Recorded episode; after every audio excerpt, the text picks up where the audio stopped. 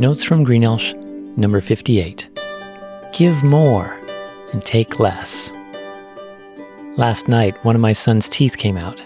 He wrote a thoughtful note to the Tooth Fairy.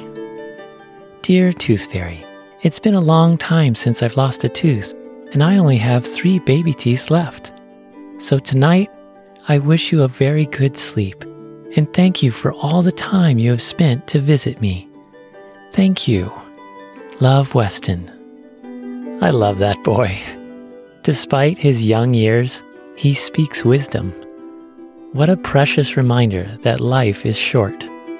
We should spend more time thanking and less time requesting, more time giving and less time receiving, more time on others and less time on ourselves. Oh, and just a side note even though I've long lost my baby teeth, I'm glad I still have a sweet tooth. Aren't you?